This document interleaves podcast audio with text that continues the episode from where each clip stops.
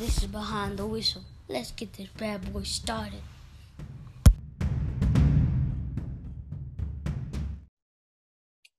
All right, Omri, take it away. Well, welcome to another episode of the Ancestor Architect podcast. We have a very special guest today, and I am so honored to speak with her, and I'm honored to allow for everyone else to listen to her story. Um, I met this woman, uh, not physically yet, but Yeah. like I know so much about her. Uh, I met her a couple weeks ago when we did our Think Outside the Box webinar series number two.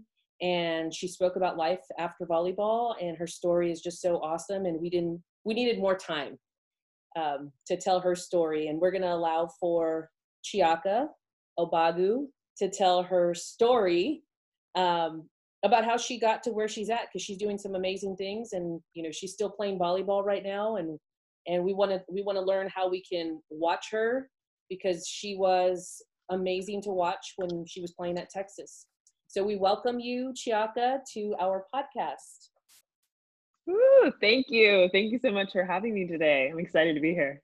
Yes. So if you would just kind of tell us where where you started, where you started on your journey to where you're at right now. So that can be your professional journey, your educational, whatever it is, wherever you want to start. Yeah, so I think it'd be necessary to start like where I basically grew up. I am from a Dallas suburb called Coppell, Texas. Um, I think the population is around like 50,000 people. Um, I grew up here basically my whole life. I wasn't born here, but I feel like I might as well have been. Um, it's all I know. And I started playing volleyball honestly against my will. And I feel like each step along the way, it was a lot of people telling me, like, you should be in this direction, you should be doing this. So, which I'm very thankful for those people. But I basically tried out because for my middle middle school team because one of my best friends was trying out and I wanted to do stuff with her and she was like please try out with me I did not like volleyball at the time I was a very big uh, basketball head I loved basketball um, and I was tall so I obviously naturally gravitated towards basketball but tried out in middle school, made the seventh grade C team. To this day, those middle school coaches are apologizing to me for that. like anytime I see them in passing or at any other volleyball tournaments, they're like, we are so sorry we put you on the C team in seventh grade. Please forgive us. I'm like, guys, I could barely walk and chew gum at the same time. Like I I'm honestly glad I even made the team, to be honest. Um, but they saw a lot in me and they invested a lot in my potential and they were actually the ones who like i said forced along the way kind of forced me to try out for club volleyball which i'm so glad that they did um, that really opened up the floodgates to like where i am now i trained at tav from my um, 14s year and they used the age groups to define the club uh, teams but my 14th year throughout high school it um, awarded me the opportunity to get a scholarship for the university of texas. As you mentioned, I played at the University of Texas for four years, um, competed with amazing people along the way, and that essentially awarded me the opportunity to play overseas and get noticed by um, the USA Women's National Team coach, Karch Kiraly, which brought me to where I am today, competing on the USA Women's National Team. That's that is so amazing. Um, I think if anyone's ever seen her play, seen Chiaka play, she's just absolutely dynamic. It's fun. She makes it look fun. Now, Chiaka, let, let me ask you uh, this C team notion in middle school. Maybe people are unfamiliar with, you know, they know the A, the B, um, but I know in some schools because I, you know, coached volleyball, and we we never had the C team. So can you explain a little Mm. bit about what that consists of? Yeah.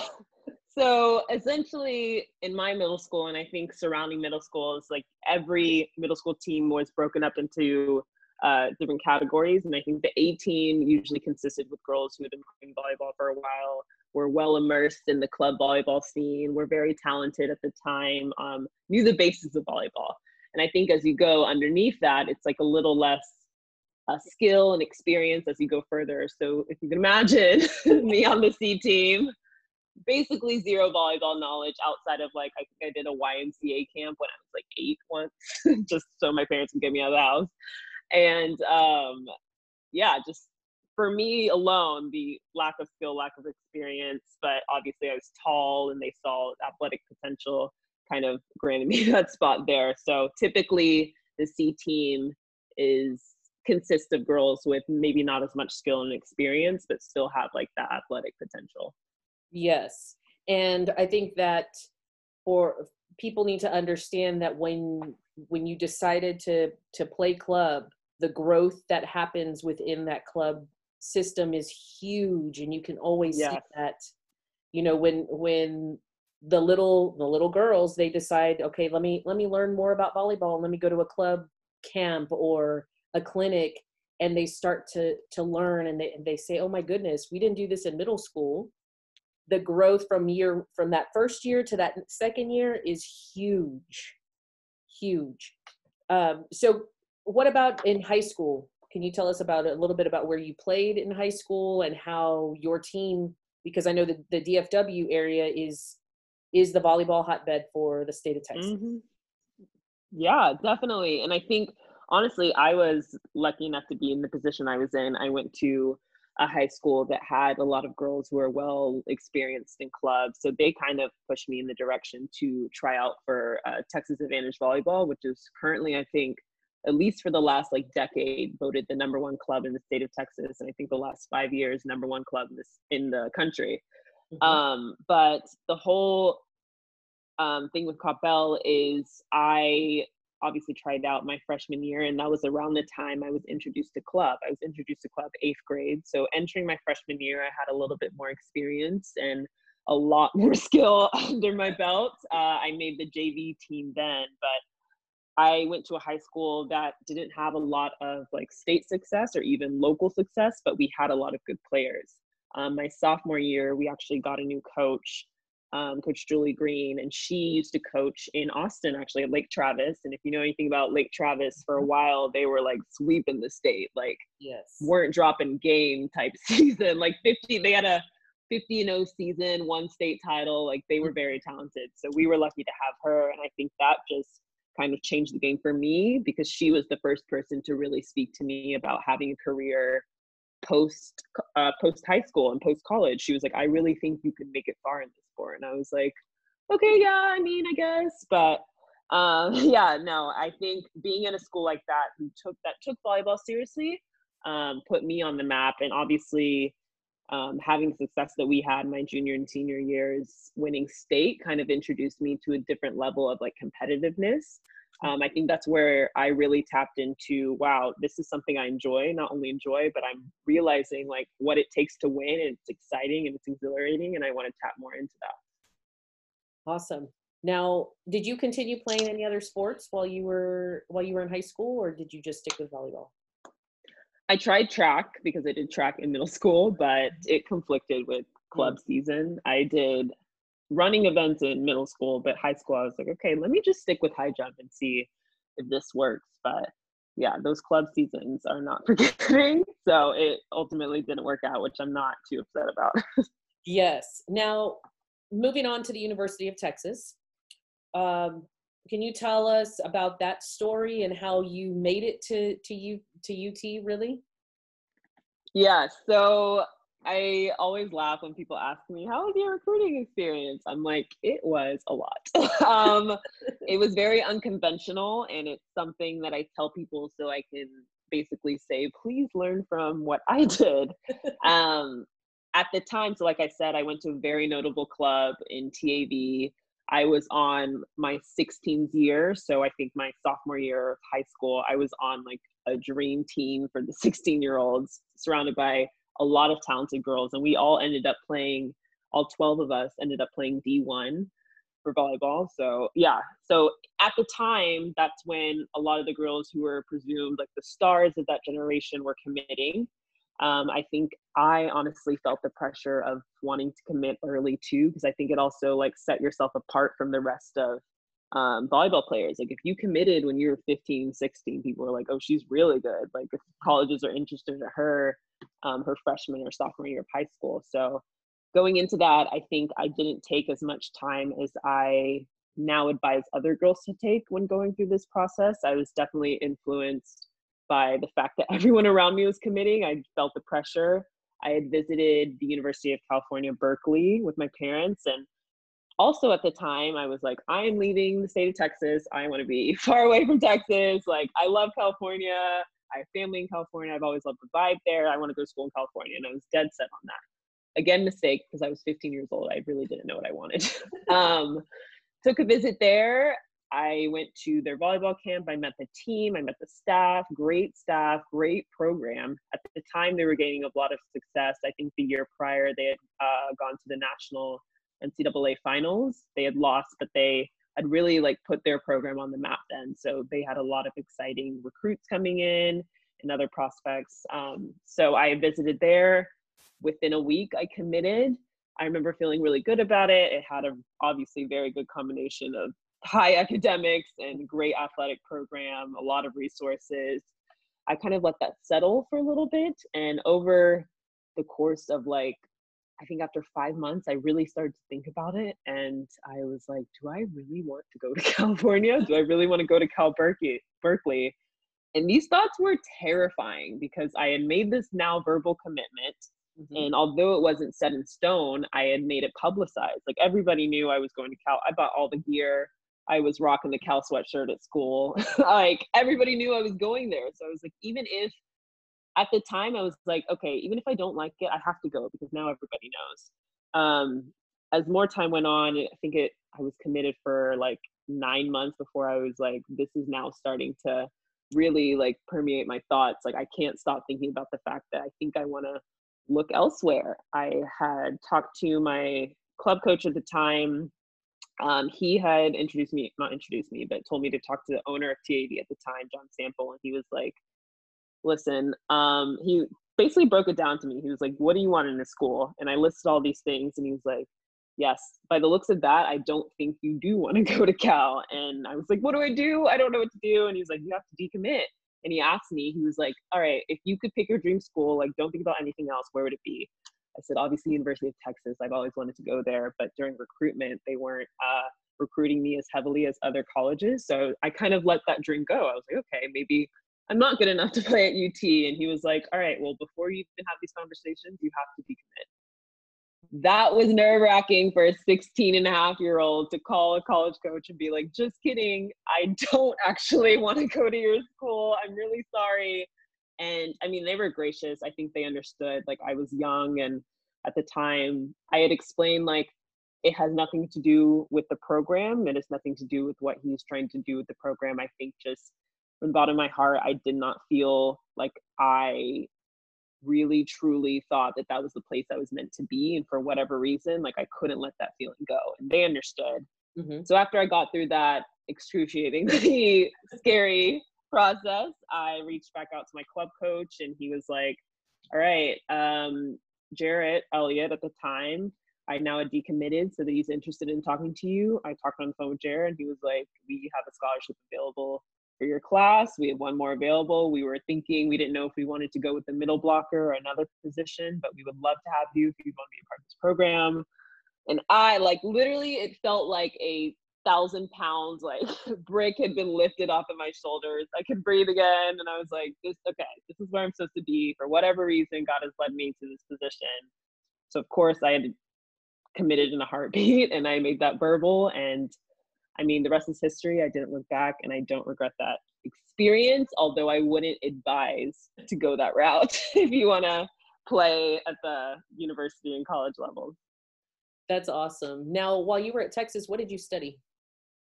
Health promotion with a like pre physical therapy emphasis. Um, and I minored in human development family sciences. At the time, which I'm still considering, I wanted to um, be a physical therapist. Hmm. I think I definitely want to stay in the sports realm, and I naturally gravitated towards science because my dad is a doctor. Okay. Um, yeah, so that's definitely the reason why I chose that major. Awesome. Now, once you once you made uh, once you graduated from UT, what was that like making that transition to the professional level? Because there's at the time, obviously, there was no pro league here in the United States. And I can only imagine how scary that is that making making a decision like that to leave you know leave your family leave your friends and to go to a different country and you know some of the some of the women that that do go overseas they're going to countries that are are not as safe or not as welcoming to women in general so mm-hmm. can you tell us a little bit about that experience and how you made made that transition happen yeah so there's really I think this is something that I'm trying to help girls who are in college right now go through this process. There really isn't that much information out there because of what you said. There is no domestic league in America. You have to play overseas if you want to continue your career. There wasn't then. There is a domestic league coming now. Mm-hmm. Um, so I during like my last few months at Texas, I understood that I couldn't speak to an agent obviously until I finished my season. So I was like, well then where am I supposed to get information from? Uh, Jerritt had told me, well, duh, you have people who have played in this program who are playing now professionally currently. Like reach out to them. So Haley Eckerman is someone I reached out to, and she's been amazing just with uh, counseling girls who were going through that process. I think she also you met Kaz Brown. She was talking mm-hmm. to her at that time too. Um, Hannah Allison is another person at Texas, Kat Bell. So I kind of started picking the brains uh, of their heads and other girls who I just had known and played against throughout college who were playing professionally at that time. Um, and they kind of directed me towards um, agents that I should make note of, but obviously I couldn't talk to. So once uh, we lost in the Elite Eight, I ended up going to the Final Four and if anyone knows it's like this giant convention attached to it. I had no idea that it was like a basically a party going on while we're trying to play in the final four but experiencing that was cool. I was like wait this is what you guys are doing when we're over here practicing like fighting for our national championship? Like this is not bad. But i went to that. I got to meet a lot of people who are connected in the professional volleyball world which is awesome. I got to speak to a couple of agents. Um, my agent was also there at the time so um, after that, I went home and I just went over my notes of what I took when I'm speaking to the agents. I picked an agent and it happens like that. If you're a December graduate, the season professionally is already going on. The season runs typically from around October till May. So when you're a December graduate, you're essentially looking for someone who, or for a team that has lost a player due to injury or has fired a player during that mid-season break. Wow. So I was kind of sitting there and he was like, it can happen at the drop of a dime. Like you kind of have to be ready to go within two weeks of when I tell you this team wants you. So exactly. So imagine that I'm it's around Christmas time. I'm like, is it gonna be now? Like, am I gonna have to leave tomorrow? Like, what's going on? Um, so I actually ended up taking a spot of a girl who also was American, who got injured at a team in Italy in Florence in Italy. And um, yeah, my agent set me up with that. And that was probably the best experience I could have had as a first time professional volleyball player overseas. So I always tell people, like, if it wasn't for that experience, I don't know if I still would have been playing. Mm-hmm. So I'm very grateful for that opportunity. And while you were playing over in Italy, how did how does how does this come about with the USA volleyball and how do you how do women get chosen to be on that team? Yeah, so I think people think that there's like an official way to go to be chosen towards this team, which there's not. If you ask each girl on the team how they got to where they are, everyone has a different story. Um, for me, I had done the whole like USA Open tryout they do around March every year, and it's usually consists of collegiate athletes. And I think mm-hmm. it's a way for the USA staff just to get a look at like the pipeline and who's coming up. Um, during that time, I was selected to the USA Collegiate National Team, which is just a group with Kaz Brown actually again, which is just a group of college players um, who get to travel overseas and play against other national teams and other professional um, club teams. So we got the opportunity to do that in Thailand. So that was kind of like my first experience of like what it would look like being a professional volleyball player and that interests me a lot i was like oh the travel part alone that's really dope i would love to do that um so yeah so once that uh happened i obviously kept in contact a little bit with Karch she was like all right well like we'll let you know he didn't coach that team but he obviously watches and takes note of all the girls who are on that team and he's always like really good job we'll let you know in the future like if we would like you to come out and train And I kind of left it at that. I was like, okay. So while I was in Italy, I got there in January, and the season for us ended in March. Uh, early March, Karch reached out to me and said that he had been um, watching my professional league games and would like to invite me out to train with the national team this summer. And just noted that it's not necessarily, it doesn't necessarily mean I'm on the team, but during when while you're training with the national team, it's essentially a trial in itself. So if you survive the summer and if you're still there at the end of the summer, um, you're essentially on the national team. So obviously I accepted that invitation and I joined them summer of 2018 and I've been with them ever since. Now, what what is going to happen now as you know as you move to the Olympics in 2021?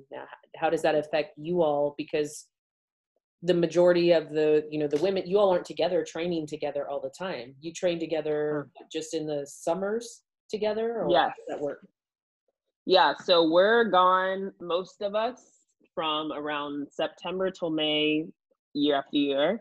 Um, we're usually training with the national team anywhere from May to, like I said, early September. So we're year round kind of traveling, for me at least. And it's in Anaheim, California, which is not where I reside. So mm-hmm. I'm basically away from home year round. But yeah, next year, I think they adjusted the club schedules a little bit to accommodate for the Olympics this year. Actually, um, the last national team tournament before the Olympics was supposed to end three weeks before we would have to leave for Tokyo. Wow. So that would essentially allow three weeks to train and pick a roster before you leave for Tokyo.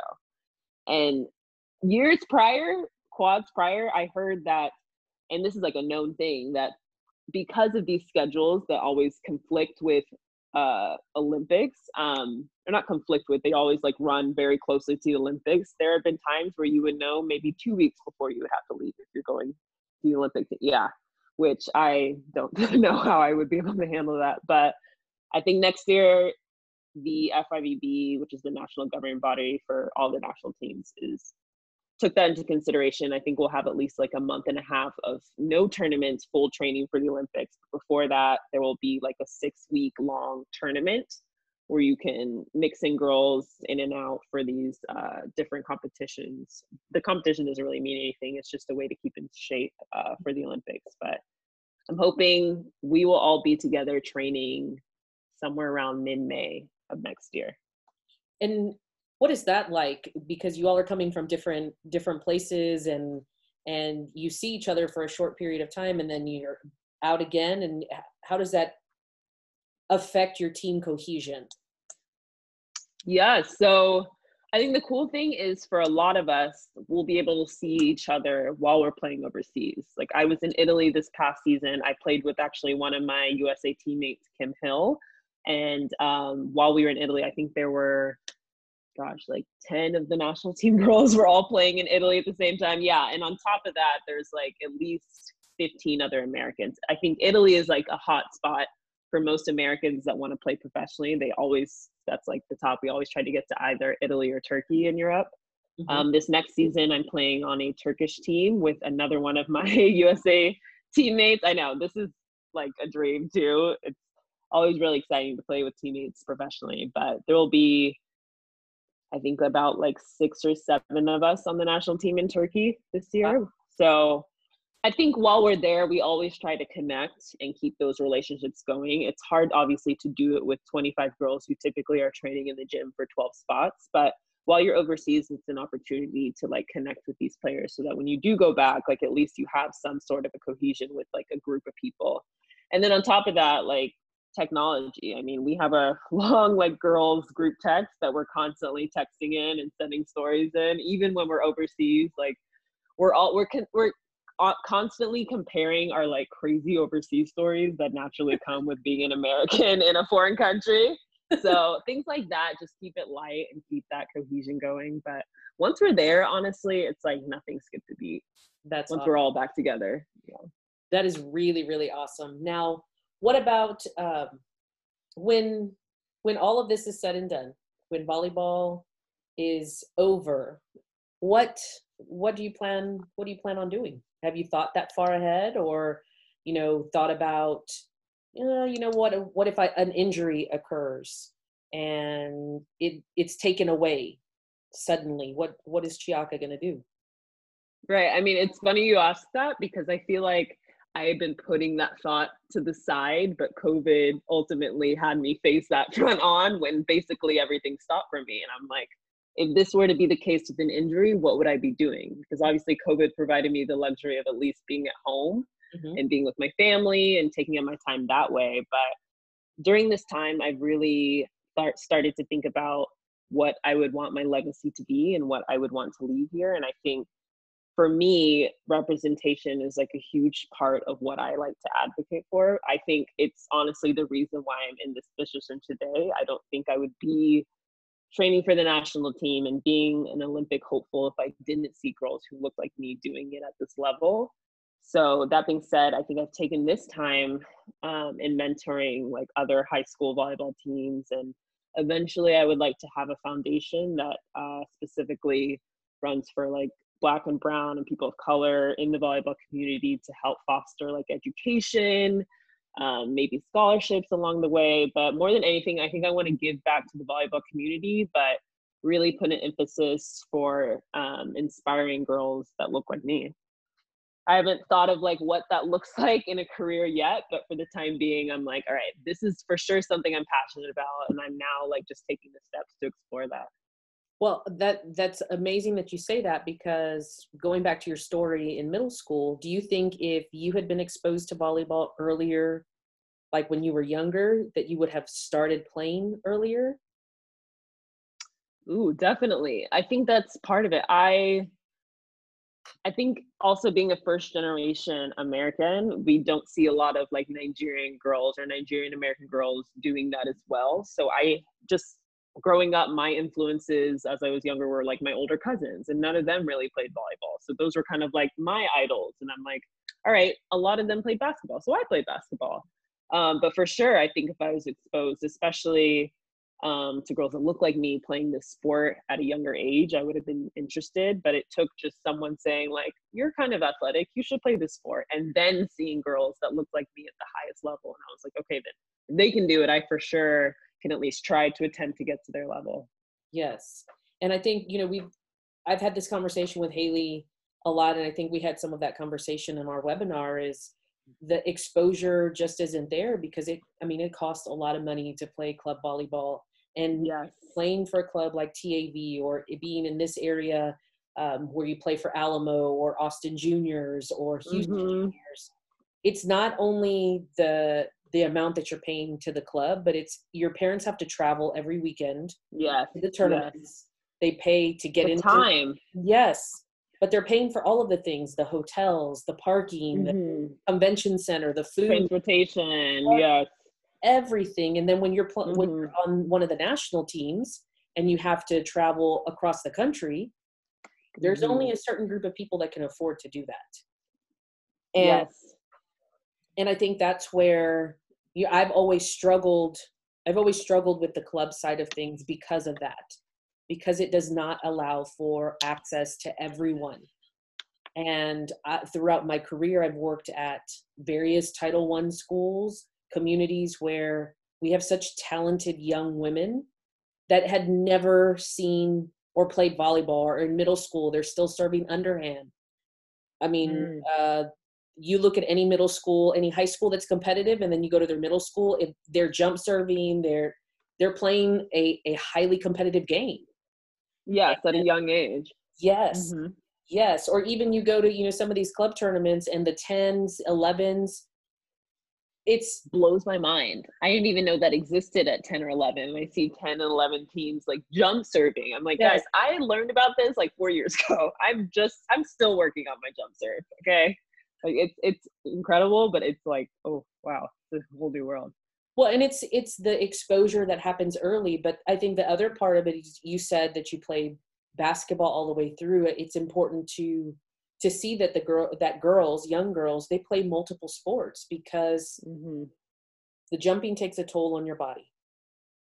That's and we have the highest the highest percentage of ACL tears and a lot of that is because we don't know how to land properly when we jump and yeah. you see it. And you know you've seen teammates i'm sure go down with that injury. And i saw plenty of girls Mhm. you know as i was coaching. And it, it's always sad because then you know then what?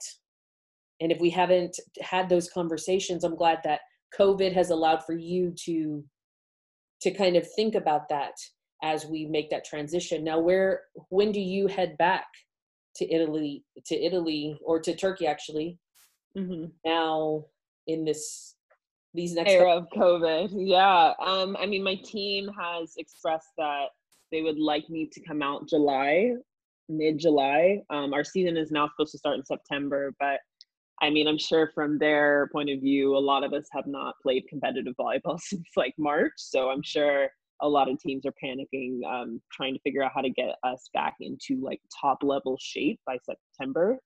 Um, obviously, it's up to how this all pans out with COVID and travel. I know right now Turkey um, is still a, like a little bit of a stay-at-home order, and they're not la- allowing international travel um, to and from. I think I spoke with someone who is Turkish and said that they're allowing travel within Europe, but there are some European countries countries that aren't allowing even Turkey to travel because they're not a part of the EU. Mhm. Um, so I think the earliest date I could be out there is July 15th, but then again, it depends on what's going on with the situation. now how does you, how does your family feel about about that about your traveling especially now in this global pandemic what do they what do they say how how they react to that Yeah, I mean, it's not ideal. My mom is, it's funny because I'm 25 and every time I go overseas, my mom's like, well, I'm coming because I need to see where you are. I need to see what's going on over there. So um, I think they feel safe just knowing that the club that I'm going to typically um, tends to take care of the girls very well. And I'm sure it's a peace of mind because my mom is very set on coming with me at least for like the first week. She usually stays for like a week just to kind of like get the feel of a place. Mhm. Um, so I feel better knowing that I'll at least have her there with me traveling, and also that I have another teammate that is going, and she's married, so her husband will be coming too. So, uh, yeah, it puts me at ease just knowing I'll have like a little bit of community there going through it with me. yes yes most definitely now let's make a little transition to some of the people that have been some of your biggest influences in your life some of your mentors can you talk about those those people Yes, definitely. Um, I think one that I actually would like to note that I met recently who has been just an advocate for like the student athlete voice and it's very apparent to see that like obviously with her social media just but also by talking to her uh, Lori Oki or she I call her Lori Oki uh, she used to be on the USA board and now she's on a board for the IOC and actually is heading a lot of like the uh, marketing and grassroots playing around the Olympics. But um, I mean, she has been a vital part of what has allowed me to develop like the thought process of what I want to do post volleyball. And she's working with me now to develop essentially like what I think my brand, if I had a brand, would look like and what I want to do with the foundation that I eventually want to have. But I mean, she is just really encouraging. And I think the biggest thing that I can take away from her is that everybody has a voice and everybody is entitled to use that voice, especially as it pertains to wanting to be better for your community and those around you. So she's been a vital part of like exploring what life after volleyball will look like for me. So I've been tapping into uh, things that she's been offering for me as far as like resources and people to talk to. So she's right now like at the forefront of like all of my mentors, but mm-hmm. um yeah i think also with that i've had coaches and um, organizations along the way that have helped me and i think i attribute a lot of like my success to the owners the previous owners of TAV john sample and his wife donna sample and his daughter uh, whitney sample i think they really took me under um, their wing especially when i came into a very notable club with like zero club knowledge experience. Like it was my first year going through it with my parents. One the prices they were like i'm sorry how much does it cost to stay in the omni? Like why can't we stay at the whatever down the street?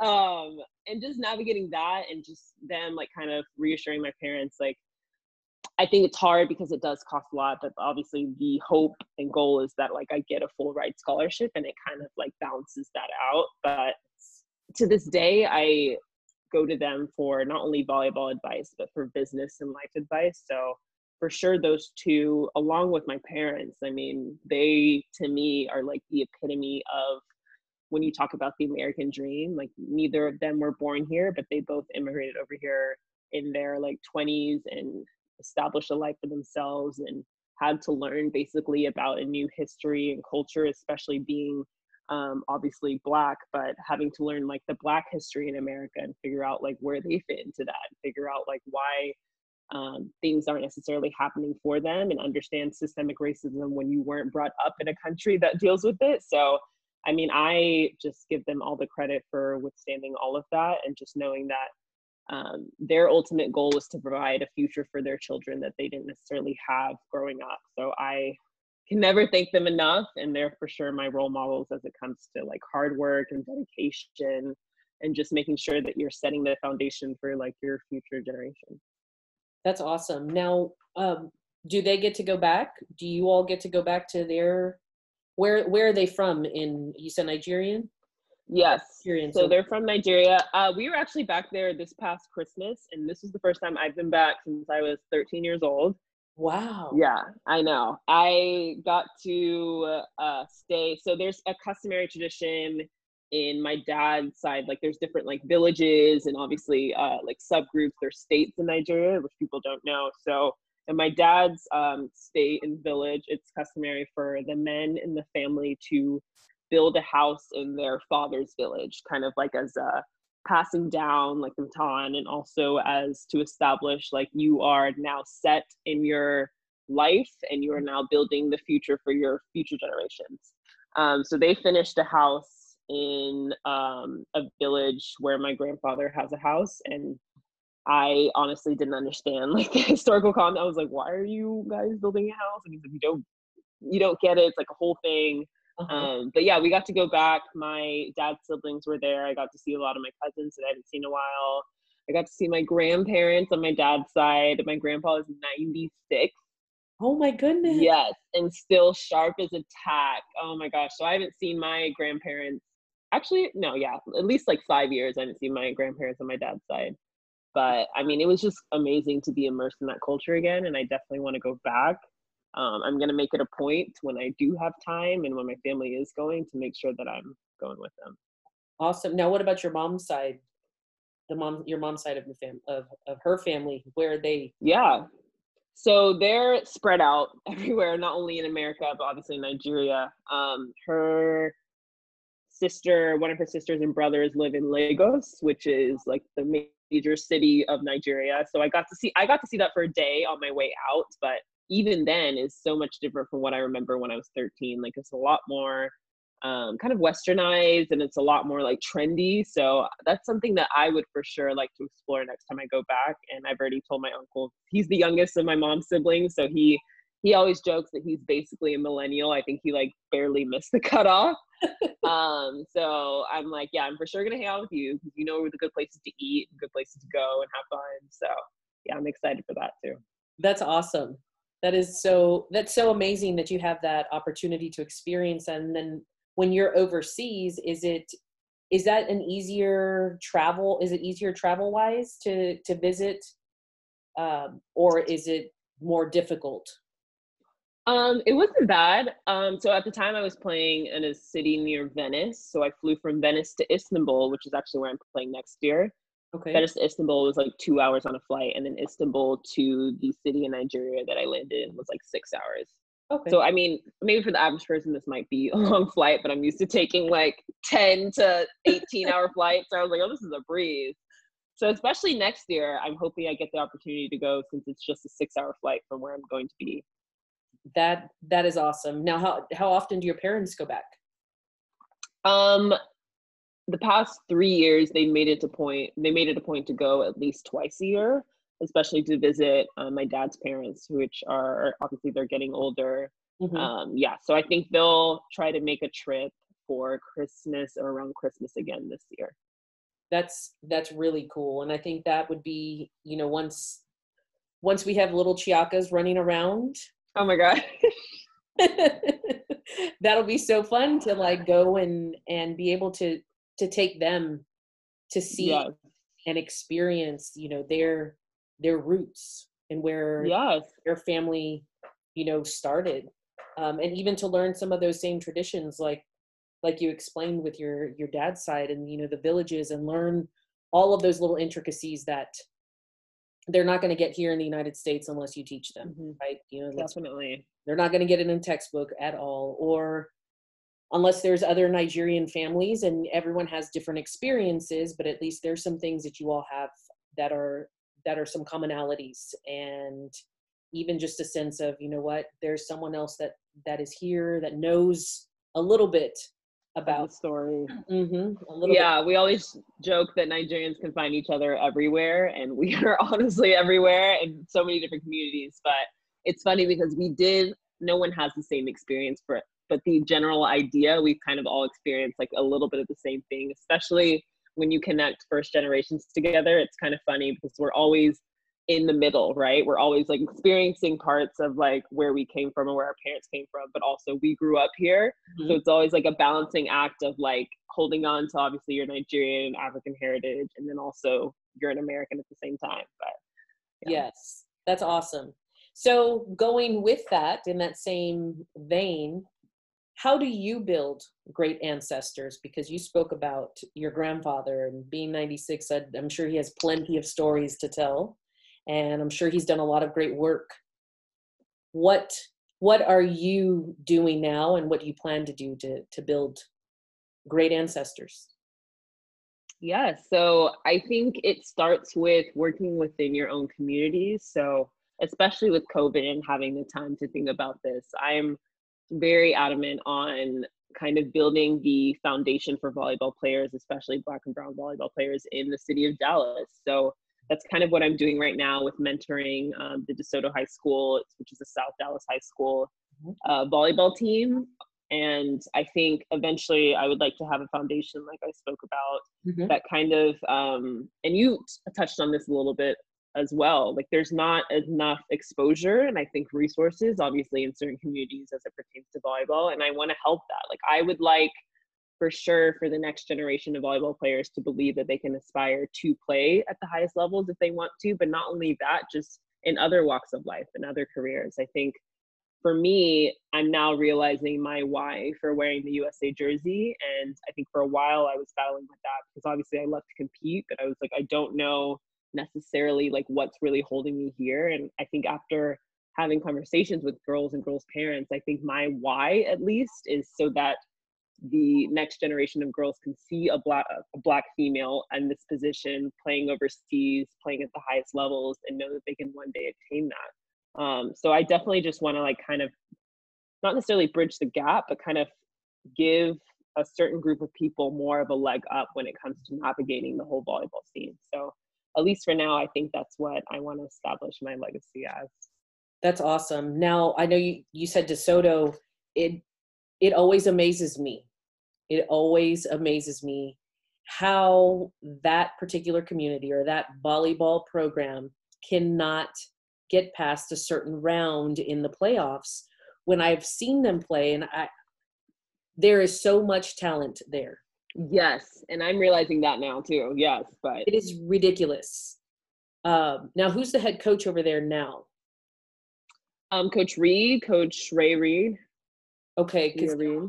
uh, there was a lady i was when i coached at macarthur high school the lady that followed after i left she i think she was only there a year and then she either went to desoto or cedar hill one of the two but nonetheless Mhm. that whole area cedar hill desoto lancaster Yes, all of those that area there there's for sure. talent. So much talent. But i think a part of it is they put a lot of their talent in, or i guess attention and resources into the men's programs. Like obviously we know duncanville as it pertains to basketball for women at least but also men.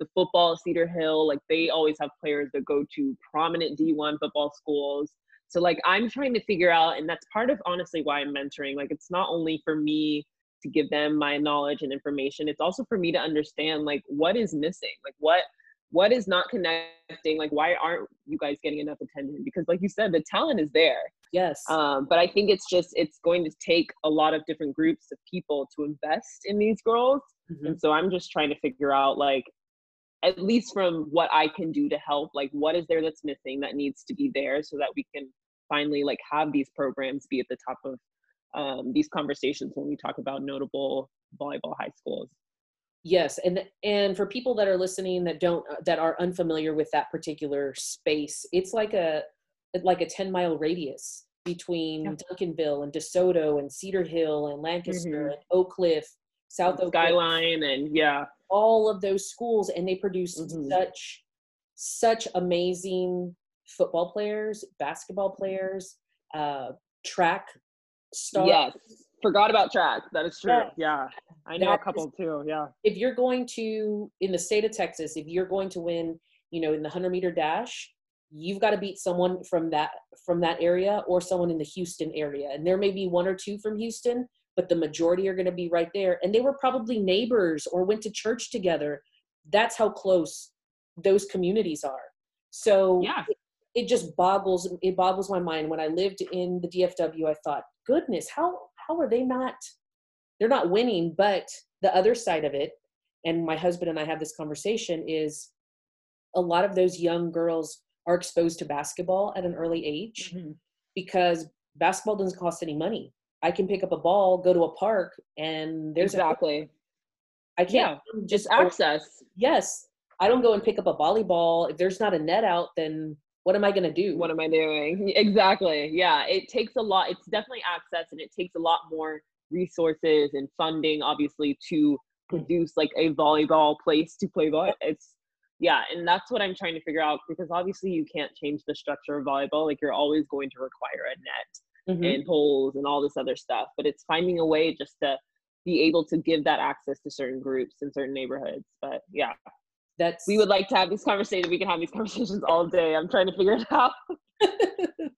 Yes that and you know that is something that i'm hoping that you know maybe someone that's listening has has an idea of how to tap into mm-hmm. some of those resources that would help you know whether it be a gym or facility or a park that's going to add something so that kids have that access you know early on. Exposure at early age. Yes yes yes.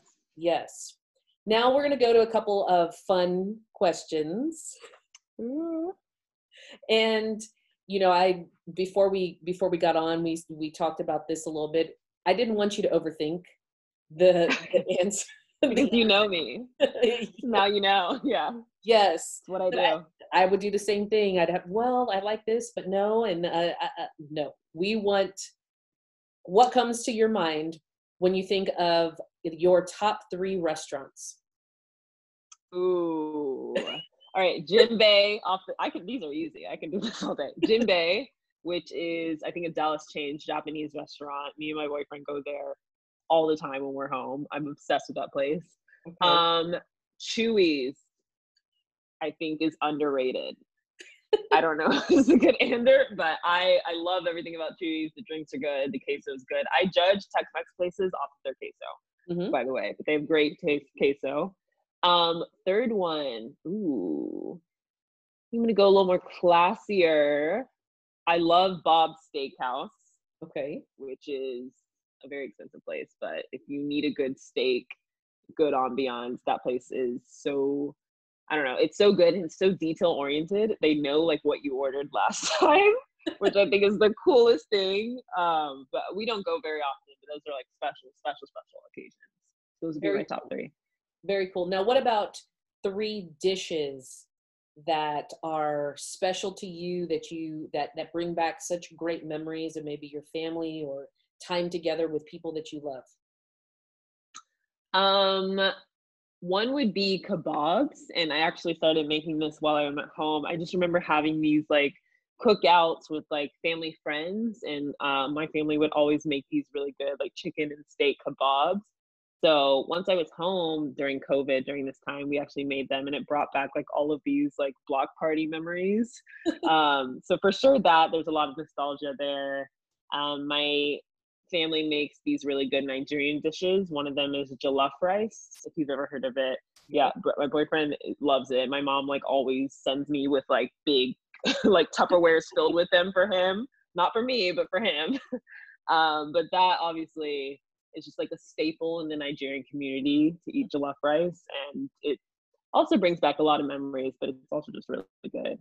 Um, and along with that, there's another Nigerian staple which is called uh, meat pie. Mm-hmm. And I just remember always having these. There would be a lot of like Nigerian conventions that we would go to in the state of Texas, and I just remember always like hoarding these like at my table. Um, and that's where I met like a lot of people in the Nigerian community and surrounding areas near us.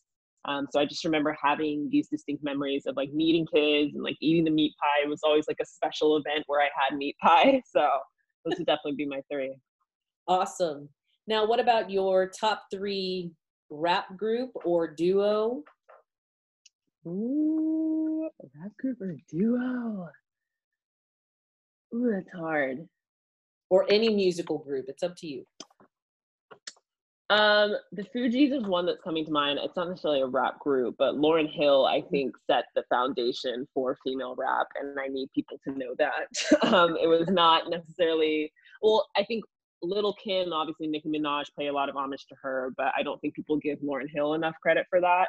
Mm-hmm. And I'm a big fan of anything Lauryn Hill music. So the Fugees, Lauryn Hill. Um, I'm not. I don't listen to. I listen to rap, but like not as much as R and B. Okay, give R and B answers. Um, R and B answers. Destiny's Child. I feel like I am just like a '90s kid at heart. Destiny's Child is for sure my number one. like number one as it comes to R and B groups. Um, I feel like I'm blanking. New Edition. I don't know what time period I'm really going for here, but um, especially with the biopic that came out, I was reintroduced to a lot of music that I grew up listening to just through my parents and family friends. So I definitely have like a taste for a lot of like older school. I don't think 90s necessarily constitutes as older, but old school like R&B and uh, rap.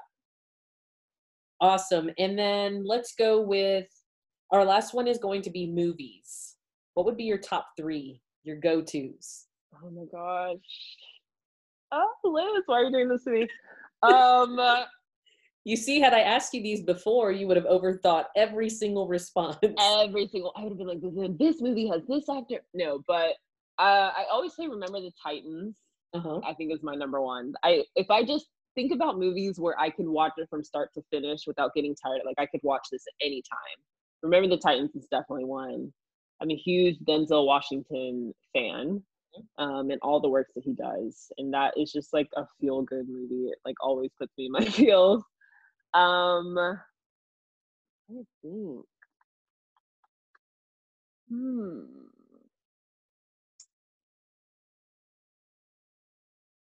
This is hard um, another good one that I, I, feel like I'd be listing all Denzel Washington movies, but John Q I think is another really good movie if you've heard that one. Mm-hmm. Um, and then third, I'll give you a little bit. I'll, I'll, hmm. give you some of mine. Some of my go tos are Rocky. Okay. Any of the Rockies. Yes. I, I can watch those from start to end. Mm-hmm. It doesn't matter like if it's on TV on regular cable television, whichever one is on, that's the one we're gonna watch. And it's funny because my son, he's eight, and he absolutely adores adores Rocky. And I love that. I want to go to Philadelphia and I want to see the statue and I want to do all of these things. And when Creed came out, he was just so excited to to go to the movie theater to watch Creed. And I thought that Creed 2 was was amazing for us because growing up watching Rocky, we were able to relive some of those moments because it goes back and you know talks about you know, Rocky Four and all of that. So that's one that we. Um, it doesn't matter which one. Play one and we'll watch it. Yeah, no, I love that, and I feel like I'm generally thinking about sports movies because that's obviously what I can relate to the most. But I forgot that for a while, especially when I was younger, I was very into musicals. Okay. Believe it or not. So Sound of Music in the Oz, like the Oz with all oh. of the black oh. actors and musicians, that was a movie. it kind of freaked me out a little bit. I remember there were scary scenes in it, but that, those two were musicals that I could watch. Like we wore out our VHS tapes because of me watching those two. So I would combine like Sound of Music and The Oz. I loved musicals growing up. That's awesome. Now, uh, before we end, we have to give a shout out to Brett Bell. Uh, yes. Brett and Chiaka are some of our favorite people, and Brett speaks of Chiaka so highly, and it's so awesome that we finally get to we get to meet her and talk to her. And when COVID is is gone, kind of, I guess if we could. I know, like, will it ever end? That's it's always weird because people are say, oh yeah, when people say when COVID's over, I, viruses don't like just die. That just don't end. Yeah. we just start like doing more normal things. Yeah. Yes, yes. When we're able to go back into the the normal space, of course, we want to have Chiaka and and Brett Bell in our home so that we can share in the food because I know that they talk about food all the time, uh, Mr. Goodlow and Brett mm-hmm. Bell, and then no one loves food more than Brett Bell. And then they compare their shoes. Like that's Oh, yes, I noticed that on the podcast too. I mean, Brett is a sneaker head, let me tell you. But since he entered entered the professional world, like he's into the like the professional shoe game, which I didn't even think was a thing. Me either. I'm like, how can you also like collect like nice Cole Haan shoes? I didn't know that that was something that people like to do. But leave it to Brett Bell to find something shoe related to collect. Oh yes, and now so Mr. Goodlow and him are like they compare these shoes, and I'm so our this closet now is filled with all these Cole Haans, and I'm like, time out. the last time I got a nice pair of shoes, right? Come on now, that's supposed to be something because I love, I absolutely love them now. With my feet being the way they are now, mm-hmm. the choices aren't very, aren't very good. They're a little limited, yeah. Slim pickings, you know, and that happens once you have any sort of foot injury.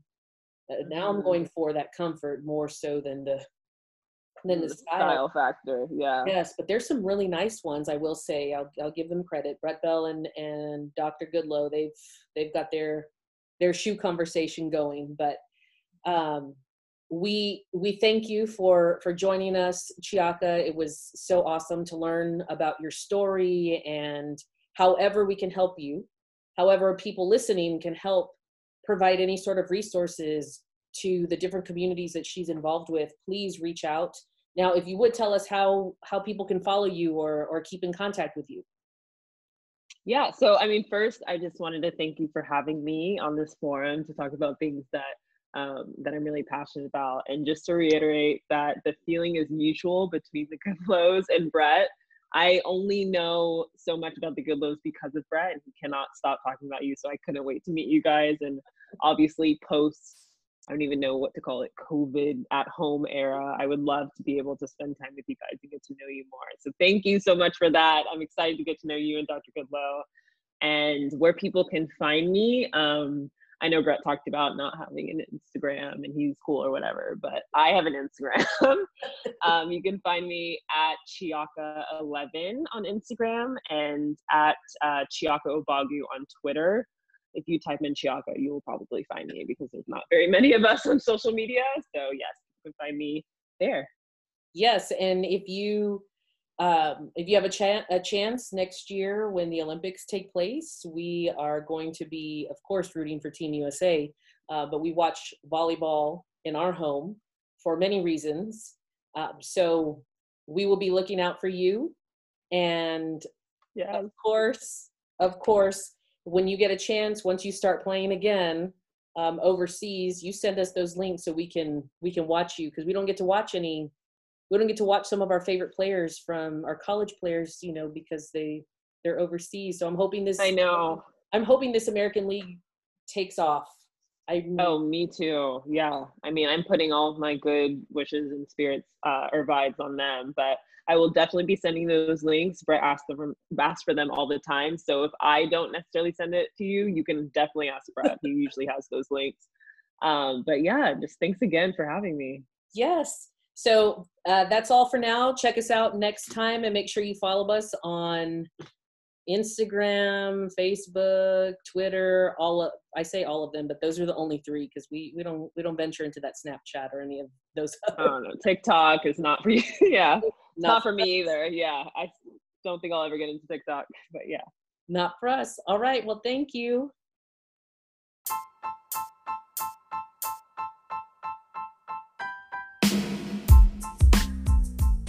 This is behind the whistle. Thank you for listening. See you next time.